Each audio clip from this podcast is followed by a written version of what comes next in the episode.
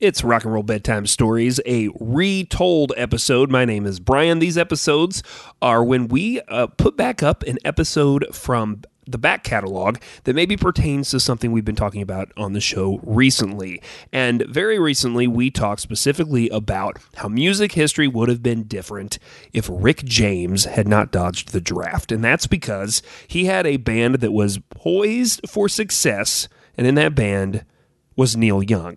So we did get to speak a little bit about Neil Young recently. Reminded me of an episode all the way back, episode 71, nearly a year ago, where we got to talk about Neil Young and his very unique, his very unique sense of self. The way in which Neil Young made a lot of decisions that were just for him, and a story that becomes a really fascinating love story between a father and a son that I really, really love. So, without further ado, if you've heard it before, hear it again. If you're hearing it for the first time, welcome. I hope you enjoy it. This, we're going back to December of 2021. It's a Rock and Roll Bedtime Stories hosted just by me. Murdoch was out this week, but it is the story of Neil Young versus Geffen Records, originally episode 71. Now it is a Rock and Roll Bedtime Story retold. Enjoy. We got to take it to a whole different level with an artist who, maybe even more than Bob Dylan, has defined his career by waiting until everyone, and when I say everyone, I mean fans and friends and record labels, when everyone thought they knew what to expect. And then he takes the sharpest left turn possible. We're talking about Neil Young. Now, I want to be honest. I've never quite known what to think of Neil Young. I'm a huge Built to Spill fan. They're big fans of Neil Young. So, like, through their lens, I've sort of understood the appeal to a certain degree, but I've never found it that great myself. What I didn't realize for a very long time is that that is exactly what Neil Young wants. What Neil Young wants is for everybody to not quite know what to think of him. Couple things if you've never followed his career. Number one, he's amazingly prolific. Depending on how you count them, Neil Young may actually have more studio albums than Bob Dylan. The guy boasts like 41 studio albums. Dylan's like a little less than that, maybe 39. Plus, Neil Young has 8 live albums, 4 soundtracks. And not only does he have all of that, the number two thing you need to know about Neil Young, which I did not know, is that he is a legit filmmaker. The guy literally has an alter ego that he record or makes films under. He goes with the name Bernard Shakey when he does that. And I'm not just talking about producing concert films. I mean, that's sort of normal, right? Like the artist gets executive production credits or something on a live show. He's done that. But he also made a sci-fi comedy that served to comment on the Cold War and had Dennis Hopper in it. I couldn't make this stuff up.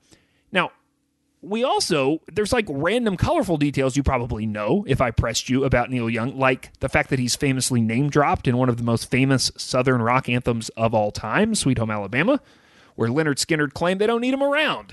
And that had to do specifically because he was very outspoken about condemning racism and some of those things in the South, as you might remember. Now, like a lot of these recent episodes where we tackle these massive personalities, there's no way I'm going to be able to deliver you a single episode where we really even scratch the surface of the strange and brilliant career of Neil Young. It is bonkers that you can get lost. It's intimidating. It was overwhelming to dig through the research. So I tried to narrow it down to this one specific question and keep us focused here. Is it true that Neil Young was actually sued by Geffen Records for making a synth pop album that sucked? Now, the answer is not technically, but yeah, sort of. Now, let's do some quick Neil history before we get where we're going. Neil's Canadian. He's born in the 40s. He has polio in the 50s, and he starts playing bands in the 60s. Drops out of high school to play music, in fact. And the first success he has is in this band called The Squires, and they have this song called The Sultan.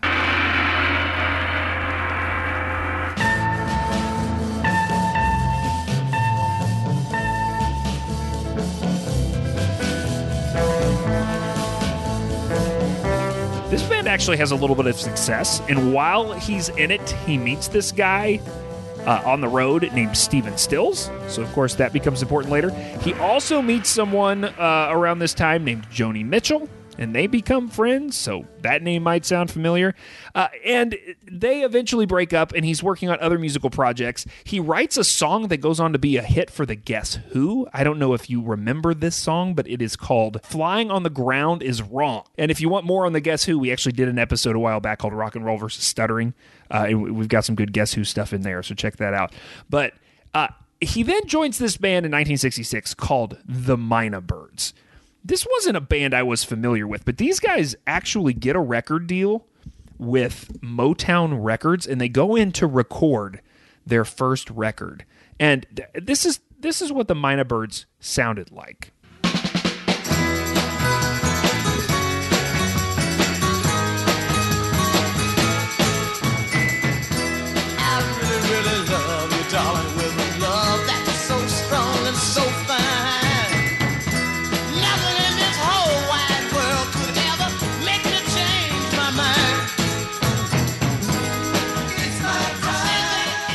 I mean, it's a jam. This song is great. Do you recognize that voice? Do you know who that lead singer is? Neil Young used to play guitar in a band where Rick James was the lead singer. And these guys were gonna have the real deal. They were gonna maybe be a big band. And what happened is Rick James ends up getting arrested for deserting the U.S. Navy. Another detail that I had absolutely no idea about. He went AWOL, the Navy Reserve grabs him, and that pretty much breaks up the band. So Neil Young and the bass player in the Mynah Birds, named Bruce Palmer, decide at this point that they're going to move to L.A., but they need cash to do it. So they take all of the instruments that have been left behind by this group, and they pawn them, and they buy a vehicle that will get them to L.A., And what they come up with on their budget is a Pontiac hearse. So, can we acknowledge the magical aura that is around Neil Young? Like, look, we're in the mid-'60s, and we've already casually name-dropped like half a dozen major players. This guy seems to show up at the right time and at the right place a lot. And that's literally what happens in L.A. The way the story goes, and it seems to check out, is that Bruce and Neil are literally driving down Sunset Boulevard one day in L.A., and Neil's like, wait, I recognize that guy over there. Is that guy I met back on tour named Stephen Stills? And it is. Sure enough, Stephen Stills is hanging out with this guy, Richie Furay, and this chance encounter gets the four of those dudes, Bruce, Neil, Richie, and Stephen, into a band called Buffalo Springfield. You probably know at least a little bit about Buffalo Springfield.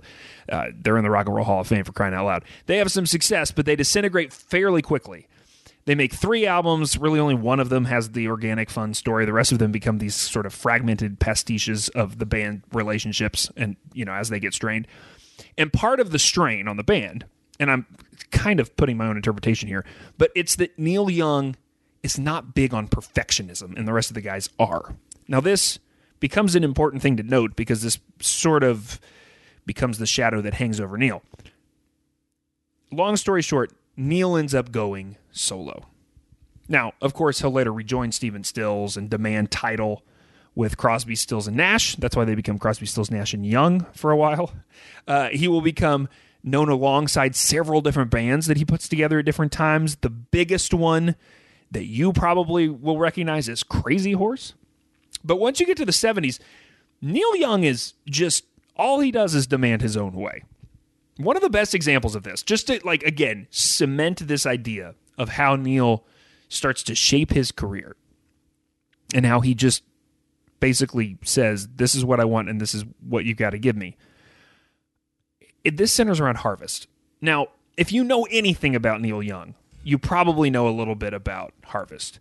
This is the record from the early 70s, his fourth album. And parts of it were recorded basically like almost on a whim while he's in Nashville. He goes to Nashville to be on the Johnny Cash show. And there's this studio owner who just opened a studio in Nashville, and he wants to have a meal with Neil. He takes him to a meal and says, trying to convince him, hey, you should record your next album in my place. And Neil is like, cool. And the guy's like, really? And he's like, yeah, how about tonight? So He literally goes to the studio in Nashville and lays some stuff down. Later, he ends up having these arguments about how it's going to be recorded, what's going to be on it, and he purposely does a bunch of weird stuff. Stuff that always confused me, because when I came to Harvest without reading about it, I was like, what is this album? Because, like, you might know this, there's a live track in the middle of it. And at one point they were going to be like, I think they were thinking it was going to be a whole live album. And he like keeps this one live track, and then he does the stuff he records in Nashville. And then he records a couple of tracks with the London Symphony Orchestra. I mean, it doesn't sound on paper like it would be good or that people would want to listen to this, but this becomes the best selling album of 1972. And frankly, it freaks Neil out, because I think Neil sort of, I don't want to say self-sabotage, but he's not doing these things where he's like, this is how we're going to get to the next level. I mean, a weird tangent here to tie these things together is strange, I guess, but I'm reading the Will Smith autobiography that just came out, and that guy always was doing things to get to the next, like, he literally had people in his life who would help him like map out, this is how we're going to get to be the next thing. And this is how you're going to get to be the biggest movie star in the world. I don't think Neil's ever doing this. He's like purposely being obtuse. He's almost trying to not be accepted, popular, and famous. This is just one example. This whole Harvest thing is one example. He has this daring to destroy his own success, and it sets the stage for what we're going to see a decade later when we get to the heart of the story. But as for what happens over the next 10 years so that we don't leave a big gap, I told you he was prolific. He records a new record every year. And he's fascinating during this period because he simultaneously becomes a pillar of folk and country. Like, he's in The Last Waltz, performing with Joni Mitchell and alongside Bob Dylan. But eventually, by the end of the decade, he sort of embraces punk rock to such a degree that Johnny Rotten goes on to cover one of his songs on a radio performance. Fun fact. I just learned this. The release of Martin Scorsese's movie, The Last Waltz, the concert, was delayed. Do you know why it was delayed? Scorsese was forced to re-edit so that he could obscure, I don't know exactly what that means, obscure the lump of cocaine that was clearly visible hanging from Young's nose during his performance of Helpless. So there you go. Speaking of being punk, though, remember how I mentioned that there was this sci-fi comedy that Neil Young made under another name? You know who his main collaborators were on that film? Devo. He has this period where he just hangs out with Devo all the time. And he spends $3 million of his own money on this production. Now, it's $3 million in 1980, but the late 70s, early 80s. It translates in 2020 dollars to almost $12 million. That's how much money he's spending on his pet projects. It shows you how successful he is and how reckless he is. So as this process is going on, Neil also sets out on this lengthy Rust Never Sleeps tour. And this tour, you can read all kinds of stuff about this tour. This is sort of where Neil hits his, I don't know if I want to say it's the pinnacle of his career, because he has such a long career. It's at least one of the first high points here. And he does crazy stuff on this. First, he tours a bunch of new material, like stuff that hasn't been recorded. Each show is half solo and half Crazy Horse. And when Crazy Horse comes out, it purposely gets really loud. It's well documented. You can read all sorts of stuff.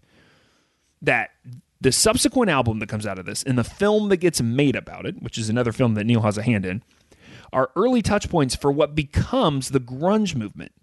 The birth of Nirvana and Pearl Jam more than a decade later, partly due to how Neil uses distortion on his guitars during this period. And the shining example of this, of course, is a track that you probably know called Hey Hey, My My, or Into the Black.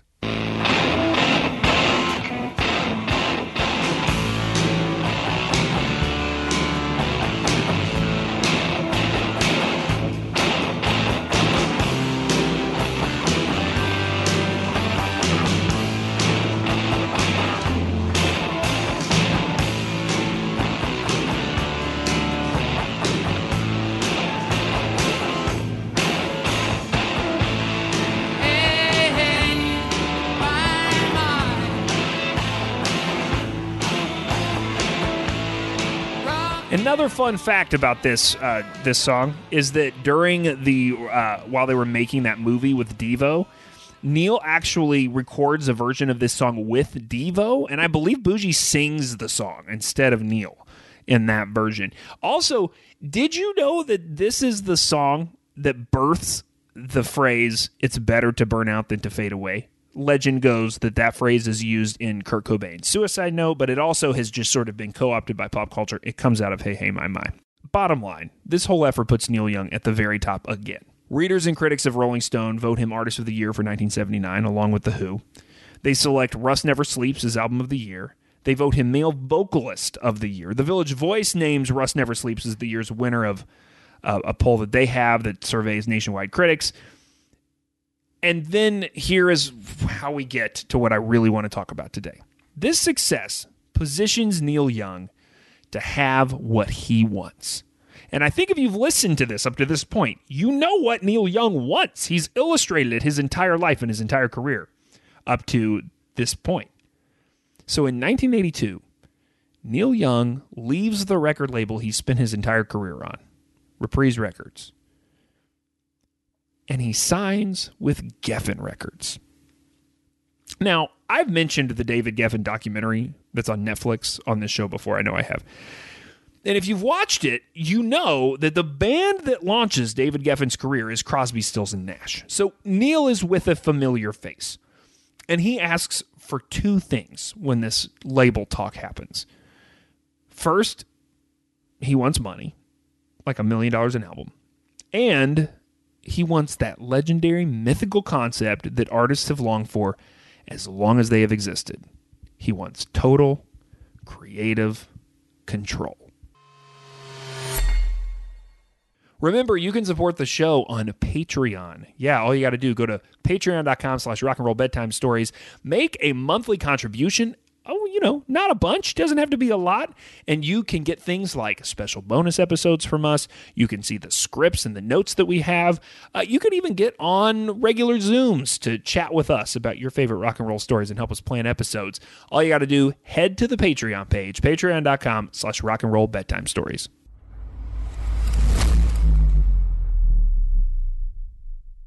So, permission to get a little sappy this episode? Thank you. It obviously goes without saying that if you've ever listened to this show before, music, very important to me, very important to Murdoch. We're both dads, too, and so it's a fascinating chemistry to watch those two loves combine. There is this constant delicate calculation in trying to, like, share the love of music, but also shepherd a small person towards their own understanding and connection, right? So, like, for instance, when tucking in my youngest tonight, I was very proud to hear him humming Bowie's Where Have All the Good Times Gone, right? I took personal pride in that. But we spend a lot of time, he and I, just talking about and listening to music together. And as he continues to age, he brings thoughts and ideas, and he brings bands and rappers and all sorts of stuff to the table, right? So if I allow myself to think long enough about this idea of father, child, and music and how the three of them come together, I'm always reminded of a certain theatrical moment, a movie moment that has stuck with me since I was, frankly, just a kid myself. You've probably seen this flick. Mr. Holland's Opus, have you seen this? This was a big movie in my household growing up. 1995, Richard Dreyfuss in the lead. And here's the one-line description online. A frustrated composer finds fulfillment as a high school music teacher. And in fairness, that is basically it. Guy tries to go and write music professionally, never makes it. His sort of fallback is that he's going to be a high school teacher, and he ends up spending his life inspiring others to love music. But there's this dramatic irony that happens in the story. Mr. Holland, who spent his life surrounded by and obsessed with music, and then teaches hundreds of kids he's not related to also love music, realizes at a certain point in the movie that his toddler son is deaf.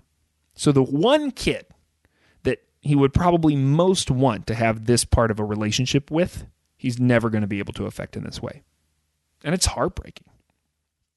And there's a scene in this movie that still makes me tear up when Mr. Holland plays Beautiful Boy by John Lennon with a student orchestra, and he learns the sign language for his at this point in the movie, I think, teenage son. And he makes the song about him. Now, you're probably wondering why I'm starting to get teary talking about a movie that is a quarter of a century old and seems to have nothing to do with Neil Young. But this idea of a father and a son finding connection through music becomes the crux of the next part of this story. Now, you remember I told you that Rust Never Sleeps puts Neil Young back at the top of the game?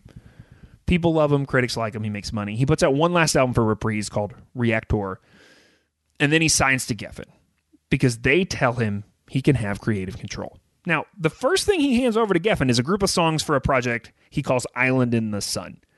It's recorded in May of 1982 in Hawaii. And according to Young, it was, quote, a tropical thing all about sailing, ancient civilizations, islands, and water. And Geffen says no. They don't like it. So, you know, if you're Neil Young, what do you do? Do you dive deeper into distorted music? Do you return to the folk songs that first fueled your rise? No. If you're Neil Young, you go back and you deliver to Geffen what popularly becomes known as your synth pop record. You deliver a little record called Trans.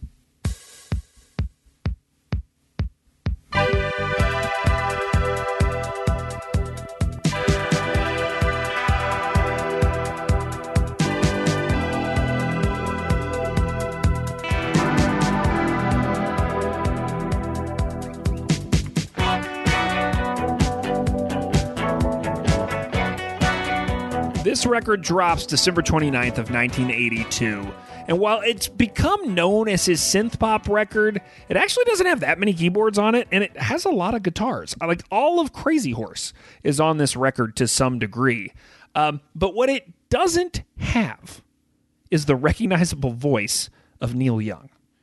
With three exceptions, all the vocals are sung through a vocoder, which twists his voice into this robotic form. And what comes out of this is a concept album of sorts about the impending computer age.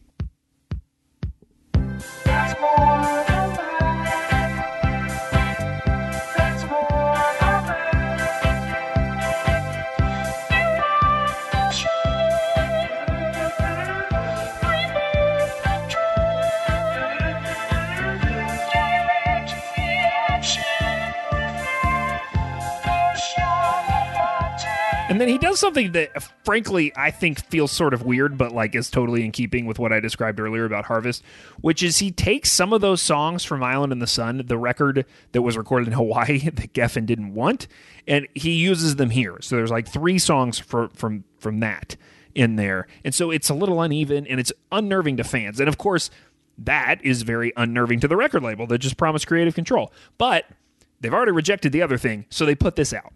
Now, he tours on it. He uses songs from it in that weird sci-fi movie I told you about that he spent his own money to make.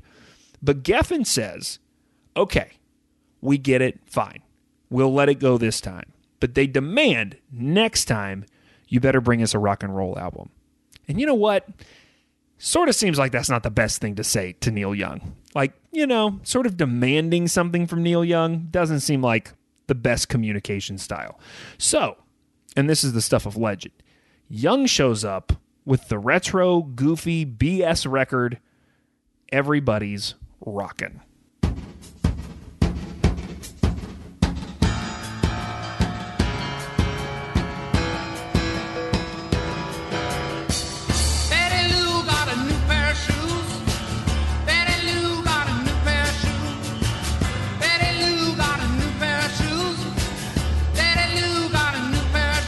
Okay, a couple things about this album. First off, it is rockabilly, and like half of it or some of it is covers, right? So it's he writes some rockabilly songs, and then he just does a bunch of crappy rockabilly songs. It clocks in at 25 minutes, and it is, again, not what anybody was expecting for Neil Young to do.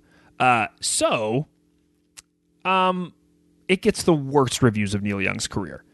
And it makes Geffen Records very, very mad. And so this is when Geffen Records in November of 1983 does in fact sue Neil Young for $3.3 million on the grounds that this record, Everybody's Rockin', and its predecessor, Trans, the synth pop record, were, quote, not commercial and, quote, musically uncharacteristic of his previous recordings. Now, interesting note here. During this period, Neil Young wasn't doing interviews. He wasn't putting out any explainers around these weird-ass records. He was just quiet. So, again, we talked about this with Dylan, right? There's no Twitter. There's no, email list. He just is putting things out. And when people go and buy the record, they're confused as to what is happening.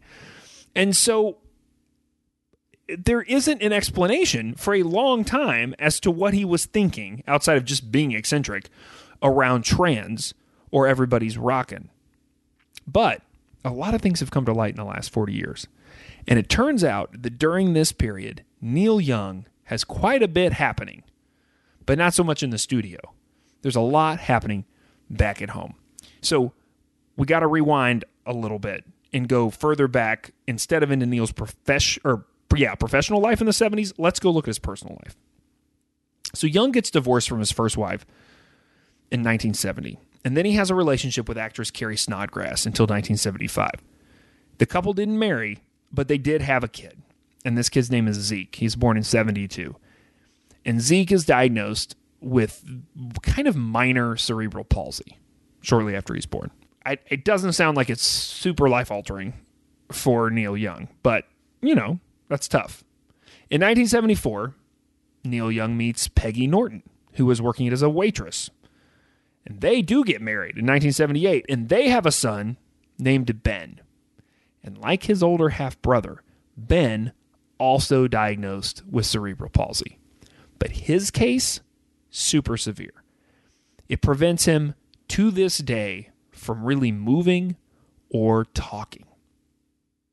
So from late 1980 to mid-1982, Neil Young is spending almost all of his time carrying out a therapy program for Ben. Ben can't speak. Ben can't talk about music. Ben can't really hum along to music or sing along to music. And Neil is drowning himself in music during this time. And he disclosed to almost no one at the time that he was doing this. But the songs that he had put on Reactor and that eventually end up on Trans were songs where he was playing with repetition and he was playing with sounds really in a way to appeal to Ben. And they all sort of related to the exercises that he was performing with Ben. In fact, work on Trans begins in 1981, and it's a continuation of the Reactor sessions. And it's got the whole Crazy Horse lineup. But Young buys two machines. He buys a synclavier and a vocoder. And Crazy Horse guitarist Pancho Sampedro has said, quote, "Next thing we knew, Neil had taken all of the music off of the tracks that we'd recorded for this and overdubbed it with the vocoder and the weird sequencing and put the synth on it." Young's direction was influenced by the experiments that Kraftwerk was doing, but more importantly, and probably more succinctly, he felt that when he distorted his voice, it was reflecting his attempts to communicate with Ben. Neil Young was using these new digital devices to sort of try to have conversations with this human being he created who he couldn't communicate with.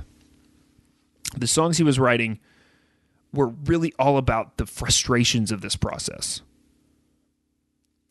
Ben and his parents couldn't always understand the words that they were saying to each other or the noises. And so for this record, in most parts of it, Neil is making it so that the listeners can't understand the words. In fact, when he starts doing this and playing with this and creating these things, he doesn't plan on releasing it. But when Geffen didn't want that Sunshiny album he recorded in Hawaii, he pulls out these tracks. This is him talking years later. At that time, Ben was simply trying to find a way to talk and to communicate with other people, and that's what Trans is all about. And that's why, on that record, you know that I'm saying something, but you can't understand what I'm saying And that's exactly the same feeling I was getting from my son. Now, I don't know about you. I was floored by this story when I found it. And I'm sort of floored by how good Trans is, even without this story. But with this story, when you know what he's doing and why he was doing, and that it was personal enough for him to not only do it, but to not explain himself, it's downright inspiring. I can't imagine taking this sort of risk, having people completely reject it, eventually sue me partly because of it, and just never explain it. Like, wouldn't it have been different? Wouldn't it have been different if he'd explained why he had done it? It's just, I mean, it's absolutely incredible. So what happens? There's this $3 million lawsuit. And, you know, can you imagine getting hit with a $3 million lawsuit while dealing with all of this stuff in your personal life and not really talking about it with anyone? Well, you may be able to guess what happens if you've been listening to this episode. I can't believe Geffen Records didn't see this coming. What do you think Neil Young does? He countersued for 7 times the amount they sued him for. So they say they want $3 million. He says he wants $21 million. And his argument is this: breach of contract. He had been promised no creative interference from the label, and they're clearly interfering with his creativity. It ends up that the suit backfires against Geffen, and David Geffen himself has to personally apologize to Young. They knew what they were getting into. They just didn't like where it led them. The year before the lawsuit, just after Young had signed to Geffen, his longtime manager, Elliot Roberts, was asked why Young changed record labels. And this is a quote, right? A year before. "We had a much larger offer from RCA. But David Geffen and I used to be partners, and David has worked with Neil for a very long time. He totally relates to Neil as an artist, and he has no preconceived notions about him. He knows that he's capable of doing anything at any point at any time, and he will have the freedom to practice his art as he sees it, as opposed to when you make a deal where someone is paying you a bunch of money per album, you feel obligated to give them commercial music that they can sell large numbers of. Neil is not concerned with selling large numbers of his records. He's concerned with making records that he is pleased with. Unfortunately, they're not always going to be commercial from the record company's point of view." And David Geffen relates to that. He knows Neil may do a country album, and then he may do an electric album, because there's no rhyme or reason with Neil. It's what he's moved by. They were warned. Basically, Neil gave him exactly what he said he was going to give him. He puts out a few more records for Geffen, but by 87, he's back making records with Reprise. And he's still causing trouble to this day. He's alive and well, as old as he has gotten. He's done all sorts of crazy stuff. He's recorded or created his own like digital music method. You may remember this from a few years ago. He also pretty recently wrote an open letter to Donald Trump. He and Crazy Horse actually have a new record that comes out literally next week, December of 2021, with a film of the same name. They're both called Barn. And his new film is directed by his latest wife, Daryl Hannah. And Ben, his son, he still can't talk or walk, but he tours with Neil Young to every show. If you want to read more about Neil Young, I've put a treasure trove of stuff into the show notes. Specifically, there is a very long piece about his film career, which is absolutely fascinating. There's some really good criticism specifically on Trans, and how people perceive it now as opposed to how they perceived it then. So you can dig around and read quite a bit about this stuff. It's quite the rabbit trail. But I just gotta say, man, I have a new appreciation for Neil Young. Like, I've been digging through Trans. I really like Trans, and now it's making me want to go back and listen to all of these albums. But it's, you know, he's like one of those artists like Dylan or even the Stones, where there's just so much you sort of like have to pick a period and just dig in. But it's fascinating to watch a guy who approaches artistry in a way that is, I mean, maybe the least commercial I've ever seen for someone as successful as he is. Right? And I mean, we see it. Like, he literally goes head to head with a record label in a lawsuit where he basically calls their bluff because he has this artistic vision, and he keeps telling them, I'm only going to do what I want. I'm not going to do what you want. I'm just going to try to find stuff. I'm just going to try to communicate with my kid through these tracks that I'm making. Go listen to Trans. Do yourself a favor. And then email the show. We are the story guys at gmail.com. We'd love to chat with you. You know, if you've got feedback, if you've got a question you want us to dig into, we're happy to do that as well. And remember the Patreon. It's patreon.com/rockandrollbedtimestories. Hopefully, I said this last week, but hopefully next week we'll have Murdoch back in the saddle. I'm working on a Christmas episode, a Christmas-themed episode that we're excited about. And until then, you know, of course, what we need you to do. We need you to keep telling stories. Rock and Roll Bedtime Stories is a Story Guys production. The show is produced and edited by Brian Eichenberger. Get more stories, hear more podcasts, and book the guys for your conference or house party at wearethestoryguys.com. Copyright Boy Have We Got Stories Productions. All rights reserved.